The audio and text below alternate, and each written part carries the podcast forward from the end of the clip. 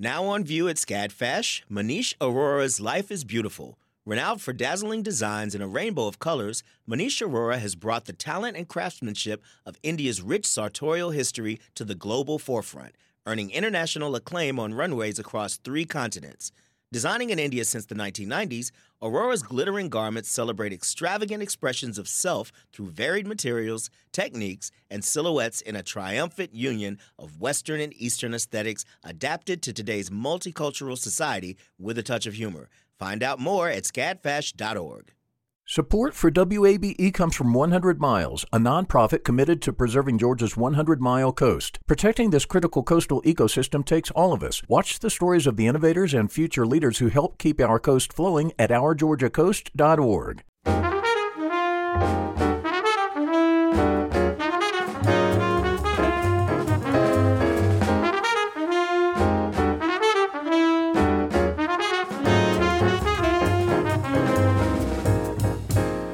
From WABE in Atlanta, this is City Lights. I'm Lois Reitzes. Thank you for listening. This season is known for graduations.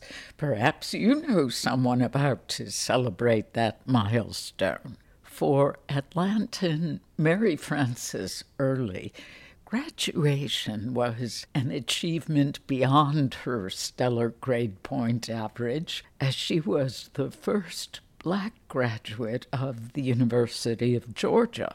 The title of Mary Frances Early's memoir, The Quiet Trailblazer, acknowledges that though her name may not be famous, her role in the civil rights movement is monumental.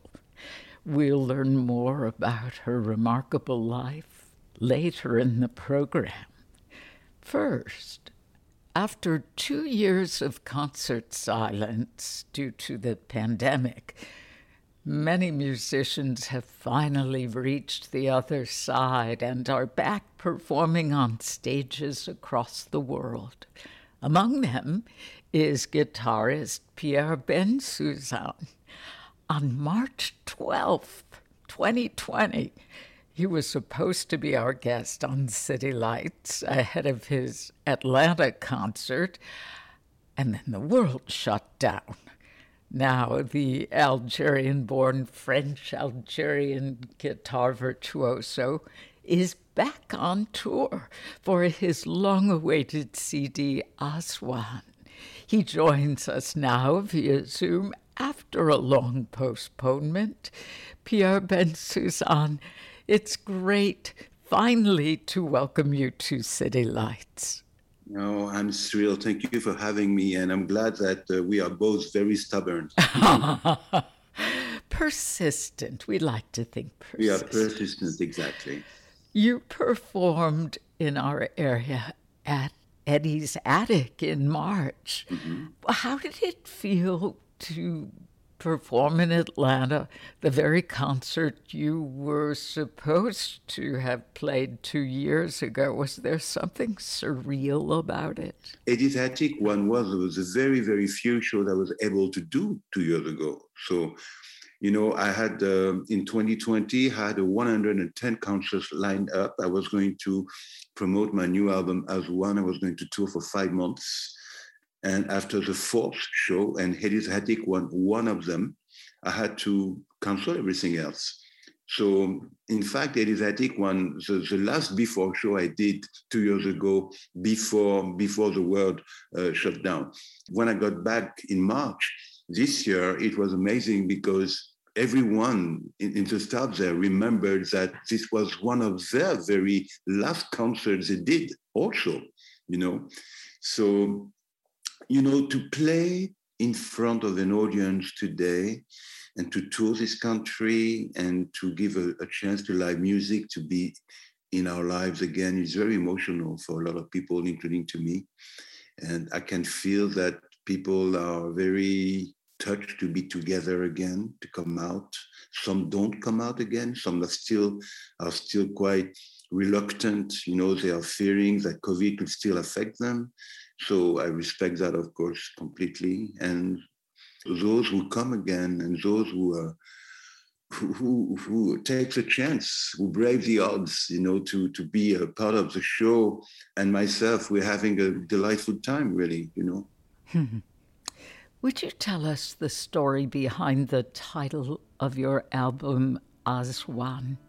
Well, when you hear it, the music of the word reflects to some places in North Africa or in the Middle East. It could be an Arabic word. In fact, there is an Arabic word sounding alike. And a lot of Arabic words have Celtic roots, mind you, you know, so it's funny because Aswan also sounds Celtic.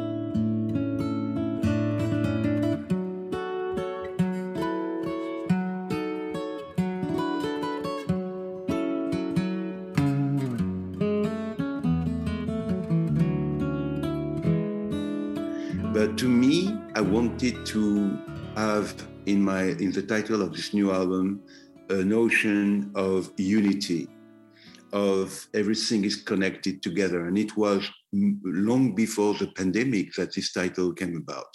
What was amazing is that the pandemic is has completely put that word into the light because the pandemic showed us how interconnected we all are. How uh, our planet is fragile and vulnerable, how we are all depending on each other. And in fact, in my title, I wanted to show just that the unity, the, fact that uh, we are all interconnected and that everything is as one. Hmm. Your music transcends genre and classification. How would you describe the influences that went into creating your own style of music? And well, I don't know. And you know, I think it's ongoing process. As far as I can remember, when I played the piano, I was always fooling around. Once I had uh, done my lessons, you know, uh, worked and studied what my teacher wanted me to study, I fooled around and played all kind of things, uh, singing, songs, uh, whatever came to my mind. When I picked up the guitar, I taught myself how to play and I went straight to doing my own things, you know, writing my own songs, writing lyrics. Uh, uh, and then I discovered folk music and I mixed it with uh, the classical music I studied on piano. And then I, I went to British folk music and I started to listen to the guitar as an instrumental vessel. And it, I really had music in me that wanted to come out. I didn't know how to name it, I didn't know how to describe it, but as far as I can remember, my first record, which I did when I was 17, reflects just that. Half of the record is compositions already. And so then the, the, the vein was between folk and classical with elements of pop and jazz. And I think I just pursue that that track and uh, try to find a vocabulary, musical vocabulary, which fit my own uh, sensibility and my own experiences. So when people ask me what's what music, what style of music do you play, I say I don't play styles. I play music in my own way. If you are just joining us, this is City Lights on WABE. I'm Lois Reitzes. My guest is the French Algerian guitarist and singer Pierre Bensusan. Let's talk about a few songs on Aswan. Mm-hmm. Sounds jazzy. Yeah. Would you tell us more about this song? So it has, you know, it's a contraction between the Balkans and Los Angeles the Balkans because I, I, really care for the music there. I care for the arrhythmic, the different rhythms they use and the way the music uh, pulse and grooves with those very arrhythmic uh, tempo, like three and a half, four, like, uh, you know, seven, eight. Musicians will understand what I'm saying. And Los Angeles because I love the, the smooth groove of LA, of the, the, smooth jazz of LA and all that. And I grew up also listening to the soundtracks of the Romanian composer, soundtrack composer Lalo Schifrin.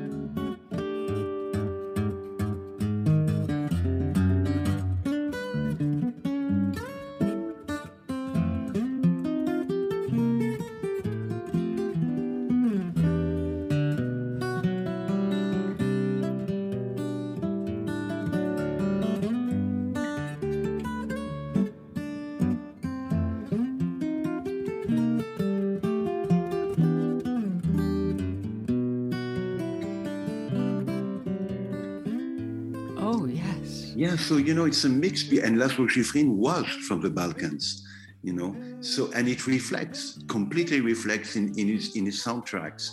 So Balkangeles I, I think contains both you know? It contains the, the, groove of LA which is very glamorous and also this ex- excitement a little bit uh, frenetic that we hear in the music from the Balkans. I like it very much. I also really enjoy Vodou. Oh, go Vodou, yeah. yeah, yeah. From the very beginning, you have these alluring rhythm and styles, maybe flamenco on display.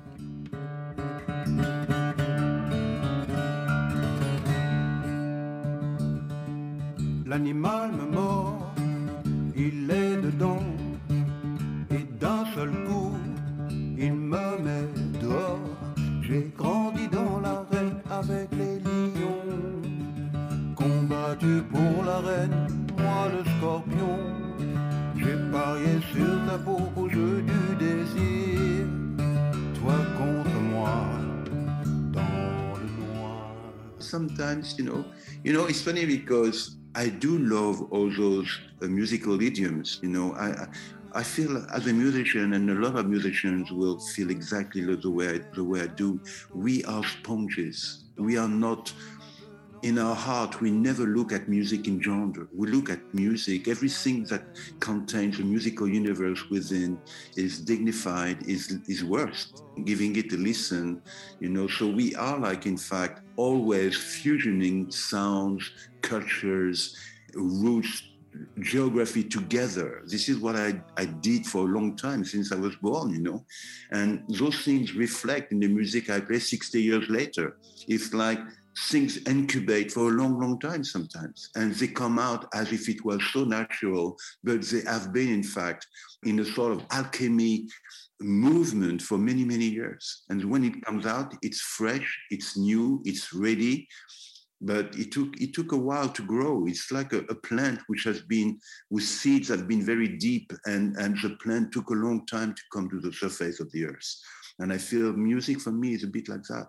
So in Cor Vodou, once again, it's a sort of collaboration between Eastern rhythms, Celtic and Indian from India, Spanish, Hispanic rhythms. You know, I don't, I cannot even say. I don't know. In fact, you know, I don't even. I'm not even interested in naming it. Why should I name it? I did it. It's there. People can hear it. You know what I'm saying? So it's like it's like if I could describe with words, maybe maybe I would have a problem then because because the music is what we do beyond the words. This is because we cannot express it with words, that we do it with the notes and, and with all that abstraction of sounds and notes and reference and colors, you know. So that's my aim, you know, and I, of course, I totally respect the fact that when we are addressing to an audience, people, people need to see with words what we are trying to refer at with sounds and colors, but in fact, the words are just there for people to give them an incitement to go and listen. And once they listen, they don't need words anymore. well, you sing on the track of Vodou. What do those words convey when translated to English? My wife wrote those words, and uh, those words uh, refer to a sort of devil that we are inside of us, and that sometimes takes the lead you know, it's like we choose to feed the black the, the more obscure obscure part of us. And sometimes we understand this is not the right path and, and we change and we decided to feed the light which is in us. And i think i think me i'm going to speak for me and i will never speak for anybody else. I have both in me and it's my complete free will to choose one or the other. You know to be a good or a bad person and of course those two notions, I know them by heart because I have been in both. So I know now why I'm choosing one and the implication of choosing one. And so this, this song is reflecting that. This song is reflecting that at the end of the day, we are in fact able to make a distinct choice of what we want to be. Ah, in the song Without You, we hear scat. Why do you like to include this improvisational scatting in some of your songs? Well, improvisation is just a, a complement of the composition, in fact. It should not sound like an improvisation. It should sound like something which has been thought out and composed.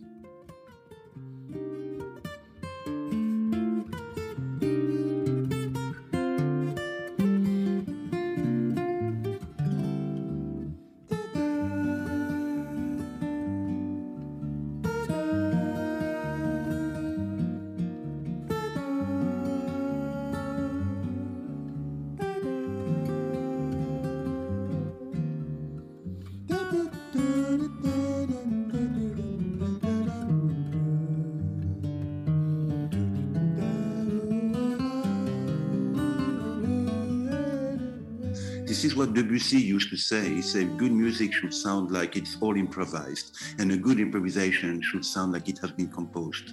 And another friend of mine, a, a great jazz guy, said, you cannot improvise a good improvisation. Those are notions which are very interesting because what is improvisation really? All the music I play comes from improvisations, come from imagination, come from letting myself go with the flow and no barriers and no instrument, no limitations. Let's just imagine what we want and the sky is the limit.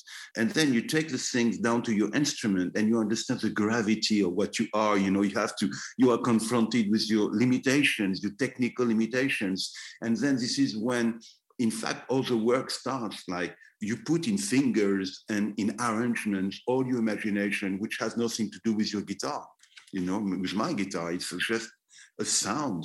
And my guitar becomes an instrument, and as an instrument, should be able to convey all my imagination. So this is what I'm trying to do, you know, to twist my guitar so that it, it can contain my imagination. In Without You and other parts, there is always a moment in the music where I can go and wander into unknown territories, you know. Like Keith Jarrett used to say, I like to to jump to an unknown territory and see how I react and what I do. I read something you said about the symbiotic character, the shared experience of performing music. You said it's not a monologue. From the moment that someone is listening, they are making what he hears his own. What would you like to think others experienced through your music, Pierre?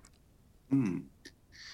I'm not sure, you know, I'm not sure because this is the way people hear music is so personal.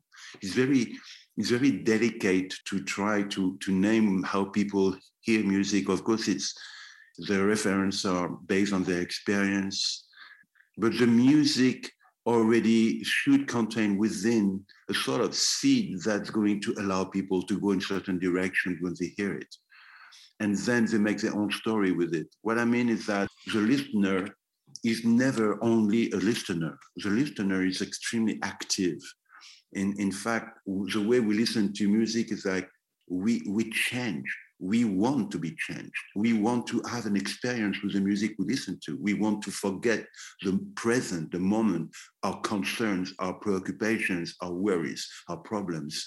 And this is what one of the, the art, which is music, is really good for that because it really helps people to stand the day-to-day life and to also abstract themselves from the reality and go to another dimension. And I think the music contains all of that. So I try to to play and to write and conceive music that is going to sustain several listenings. Like you don't listen to music only once. And if you listen to music five times and after the fifth time you say, I don't like this tune anymore, it's boring, you know, it's too predictable, I'm not, you know, it doesn't do anything for me, it's too bad. So in fact, music should be able to stand the proof of time and also to be seen at from different prisms, different angles, and still make sense from any manner you look at it. Pierre Bensusan, thank you so much for joining us to talk about Aswan and good luck with the rest of your tour. Thank you so much, Lois. Thank you for having me and all the very best to everyone out there. Pierre Bensusan, French Algerian guitarist and vocalist. His CD Aswan is available now. You can find more information about Bensusan and his North American tour on our website, wabe.org slash citylights. In a moment, a listen back to my conversation with the University of Georgia's first black graduate, Mary Frances Early. Amplifying Atlanta, this is WABE.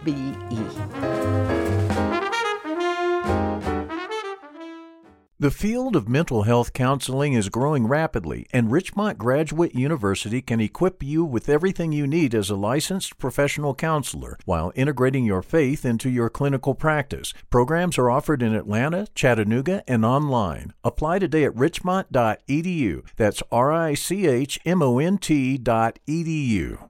You love free, and at Ameris Bank, so do we. That's why we're proud to offer worry free, hassle free Ameris Bank free checking. Manage your money your way with convenient access to digital, mobile, and telephone banking, all with no monthly service fee or minimum balance requirements. At Ameris Bank, we're with you. For more information or to open an account, visit our local bankers in person or online at amerisbank.com slash free checking. Other fees such as overdraft fees may apply. Ameris Bank, member FDIC, equal housing lender. This is City Lights on WABE. I'm Lois Reitzes. It's great to have you along. The title of Mary Frances Early's memoir, The Quiet Trailblazer, acknowledges that her name may not be famous, though her role in the civil rights movement is monumental. Mary Frances Early was the first black graduate of the University of Georgia. And when she joined me in January via telephone, she discussed what it took to get her to graduation day. It's almost unbelievable because I was such a quiet person and I had always been a good student because my brother and I uh, had wonderful counsel from our parents, love and respect, and they taught us to to believe in ourselves and to do the best that we could because they didn't have the opportunity to go to college. And so they wanted us to whatever the length of our potential was they wanted us to reach it. And so they laid a good foundation. I call it roots. Well the way i got there was i i begin my autobiography talking about my childhood experiences because my formative years actually led me to becoming a civil rights activist. And I've been called an unlikely candidate because I was fairly quiet. I, I liked to talk, but I was not one who would would be in the front line of a civil rights movement. But I wanted to be. And I was in my fourth year of teaching and uh, saw on the television little black and white television with my mom. We were watching the evening news. I saw the riot that was happening at the University of Georgia, and we were horrified. I had known Charlayne and Hamilton because the three of us actually went to Turner High School, which was the premier high school in Atlanta. This is Charlayne Hunter, later Charlayne Hunter Gault, and Hamilton Holmes. Yes. I was so horrified that I had been going to, since I had finished college, after my first year of teaching, I went to Interlochen, which is a national music camp, because they had a division of the University of Michigan. And the following two summers, 59 and 60, I went to the University of Michigan. But I decided on that night when they were suspended, I said, that's not right. They can't do that. I'm going to transfer to the University of Georgia. And my mother looked at me and she said, Are you sure? We just saw a riot there. It's too dangerous. And then she told me for the first time about the murders of four black people in Monroe, which was her hometown. She had never told me this before, and it was a horrific murder. And she said, That's why you shouldn't go because it's dangerous. And I said, Mom, that happened 10 years ago. I was 10 years old when it happened. But I have to be on the active line. I have to do something about this because these Jim Crow laws are not going to go away and I can help. I can go to school. I can't march on the line with students, but I can go to school. And so I want to do it. And she finally gave me her her blessings. I can imagine how terrified she must have felt for you. In spite of the Jim Crow laws, your parents never taught you to hate, dislike, or disrespect white people. How difficult was that for you when experiencing indignity such as you write about attending a movie at the Fox Theater as a young girl with your brother? It was very difficult because I was young and I didn't understand why we had to drink the colored water and not the white water. I didn't see why because the water wasn't colored anyway.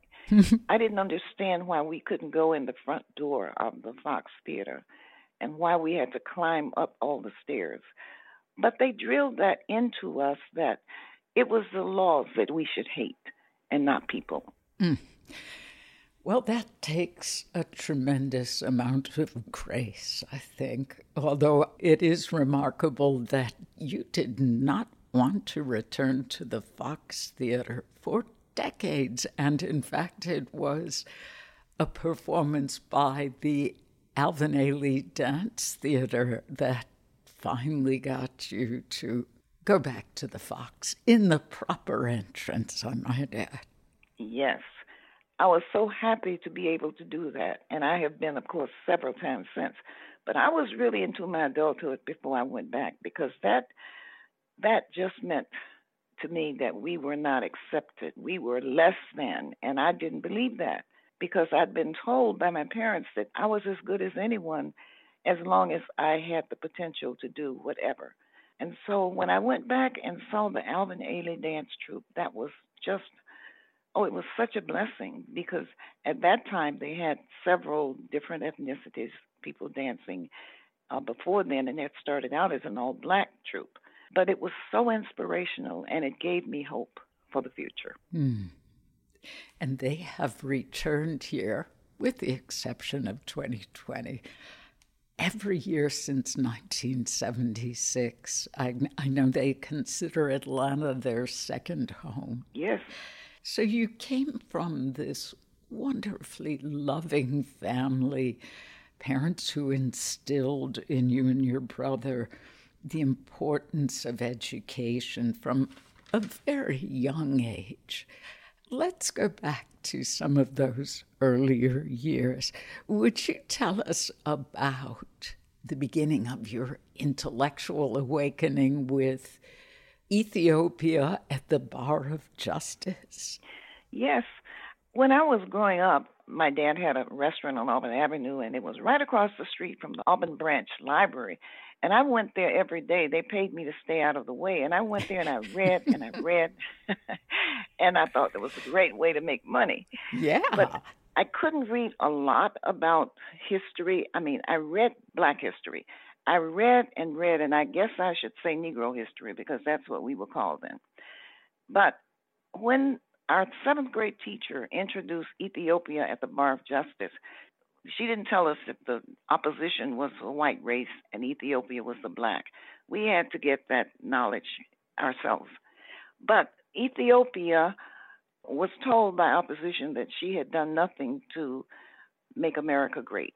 And then uh, I was playing the part of Mercy in the pageant, and I was the defense.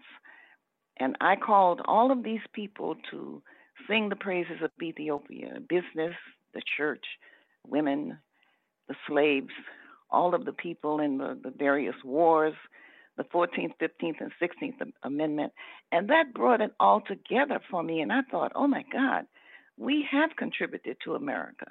And I, I was just so proud. It, it made a big impact on my life. Hmm. How did attending Clark College help prepare you for your career? Clark College was a wonderful. I'm so glad that I went to an HBCU. I had gotten scholarships, offered scholarships at Spelman and at Smith College, but I didn't want to go to Smith because it was too far away. Plus, both Smith and uh, Spelman were all female. I wanted a co ed education. And I went to Clark because my band director had taken me there as a senior, and I played with the band, and I was so proud that I could play the clarinet uh, with the band.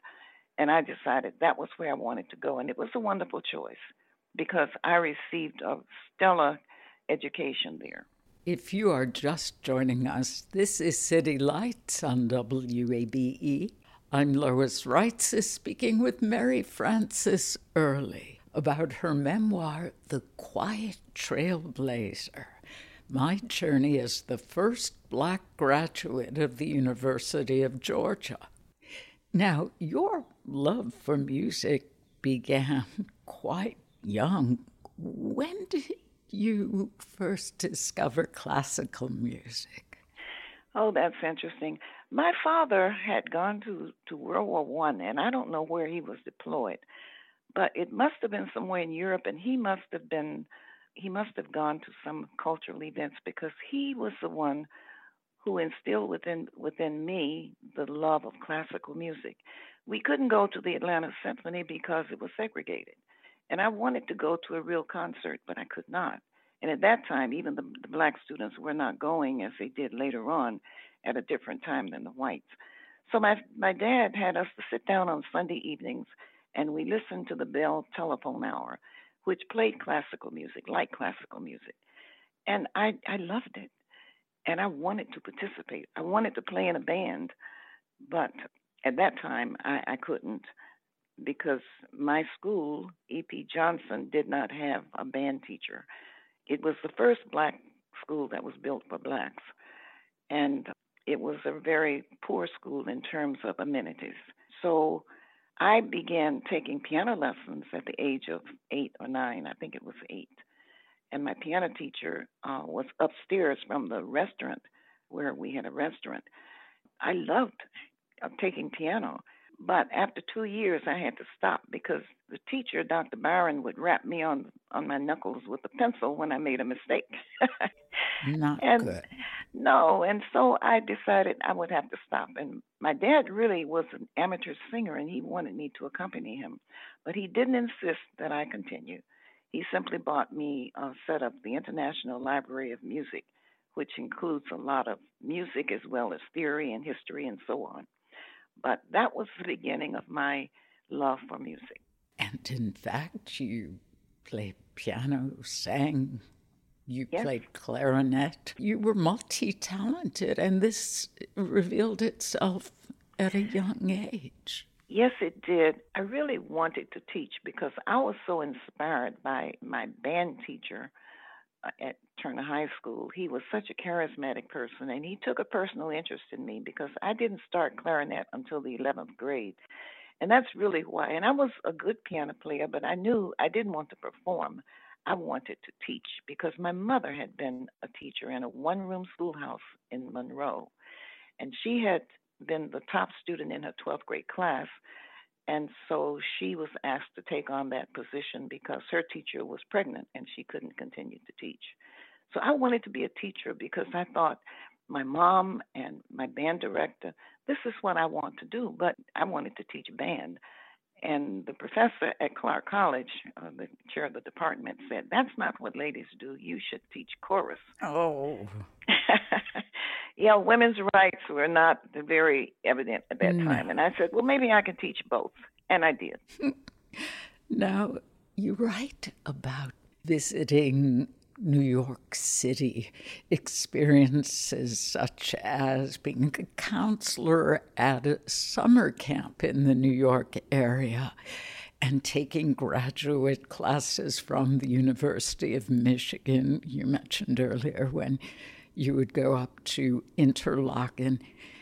And these accounts not only convey what rich experiences they provided you, but how liberating it was for you, Mary Frances, to be accepted as an equal among white people. You were surrounded by fellow music lovers, campers, camp counselors. It made me wonder why you didn't want to remain in the North. Why did you choose to stay in the South? I wanted to stay in the South because I was born in Atlanta. I was not a person who came from another place. I wanted to stay in the South because I wanted to see it get to the point where we could have could be on equal basis. I was when I went to New York after my 17th birthday. I was so liberated because we could go to the the library, the main library. We could go to the art museums. I mean, it was just a wonderful reawakening for me. And I said, I'm going to come back one day. And so I did go back to teach at this camp. And it was as though it, people didn't care what color you were. Now, I was, the, for the first year, the only black counselor. I did go back a second year, and there was another black counselor. But we were just friends. And that was so liberating. So I knew that it was possible for people to have good relationships and be of different races. And I wanted to see that happen in the South. And I wanted to be part of making it happen. You made a powerful statement early in your teaching career when you took students on a field trip to hear the Atlanta Symphony Orchestra. Would you please describe that event? Yes. I took my fifth, sixth, and seventh graders to the symphony, and at that time, the white students went in the morning, and the, the black students, or Negro students, in the afternoon. When we went, I was aware because I had been sent a program that the students would be asked to stand at the beginning and sing a patriotic song. It didn't say which song. And so we went and we were sitting there in eager anticipation of listening to some beautiful music. And the conductor, who was Henry Sopkin at the time, asked the students to all stand, and we did.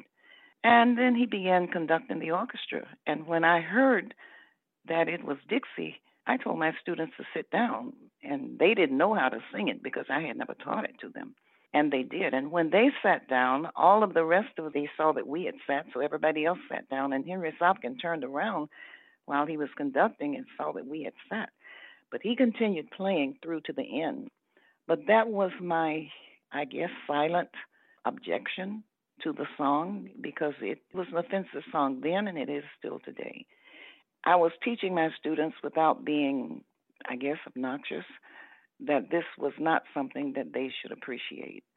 And shortly afterwards, my principal brought a box of books that were to supplement the music books that we had that were old to my room and I opened one of them and looked, and at the in, on the front page, in the opening, there was a picture of pickaninny children picking cotton, and the song that accompanied was Dixie. And I told him we can't use we can't use this with our students. And he asked me, "What do you want to do with them?" And I said, "Well, take them out to the playground, which was just a dirt pack playground, and we'll burn it. We'll burn the whole box." And we did. Ah. I'm sure that was the only time in your life you wanted to burn books. Of course. I love books. yes. Explain how you were, I'm quoting here, eventually accepted, but not welcome at the University of Georgia? Well, no, I was not accepted. It really got under my skin because the students would sit far away from you in class and not even acknowledge your presence. But in my first class, which was advanced music history, the first test that came up was to be held before the, the 4th of July. But the rest of the students in the class, I wanted to go ahead and get it over with, but they wanted to wait, and so we waited until after the 4th. And I studied and studied. And I really enjoyed answering the questions. It was a an essay test and not a multiple choice. But I had thoroughly immersed myself in the questions and I answered them all. And when the professor returned the papers, he announced the fact that I had the highest grade in the class, which was an A. And the students looked at me. I mean, you see, at that time, I think the prevailing thought was that blacks could not compete academically with whites, and that's why schools should not be desegregated. And I wanted to prove that, but now I didn't know, of course, that I was going to get an A or that I would have the only A in class. But it was probably because I studied during the holidays and, and they didn't. But that changed a lot of them they would begin to talk with me in class, not outside of class. But that's that sort of broke down the wall of people just all of them just ignoring me. Oh, it is painful to read about how you were treated by other students, even by some faculty members at UGA, oh, yes. which again it just surprised me that you were even accepted, you were granted entrance at UGA, if you will, but you talked about the impact of that riot in 1961 when the undergraduates, Charlayne Hunter and Hamilton Holmes, were on campus and students just got ugly and out of hand. And you write that appearances on the national stage trumped the deep prejudices of local men of power for a moment. So that sort of surprised me because I thought about, well, but look at the horrors in Mississippi and Alabama that came in the next two years. And yet, here in Georgia, they were willing to relent and grant you acceptance, although not acknowledging your credits from the University of Michigan, which was a much more rigorous program. Yes, it was. That was insult to injury.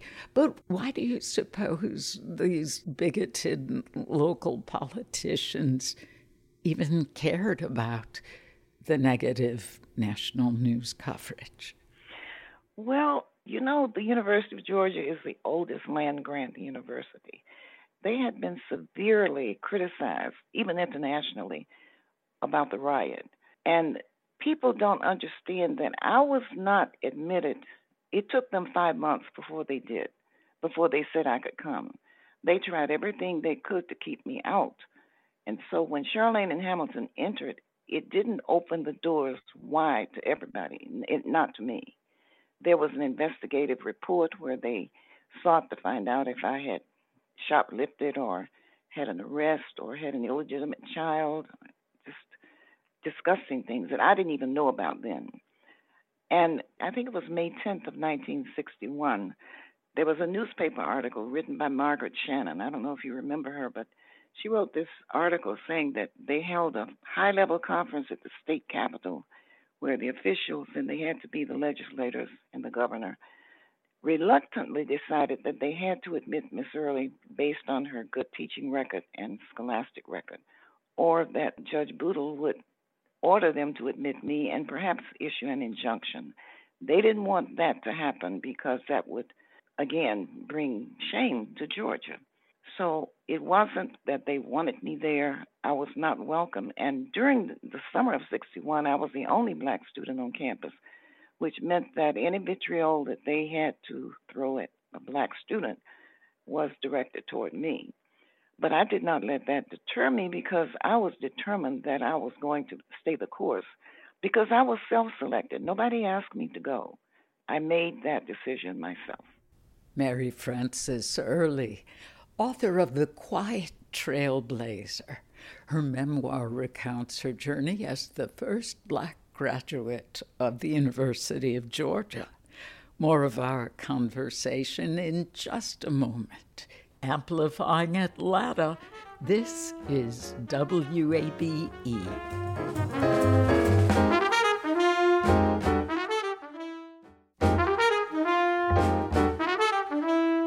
This is City Lights on WABE. I'm Lois Reitzes. Thank you for listening. If you are just tuning in, we've been revisiting my January interview with Mary Frances Early, author of The Quiet Trailblazer My Journey as the First Black Graduate of the University of Georgia.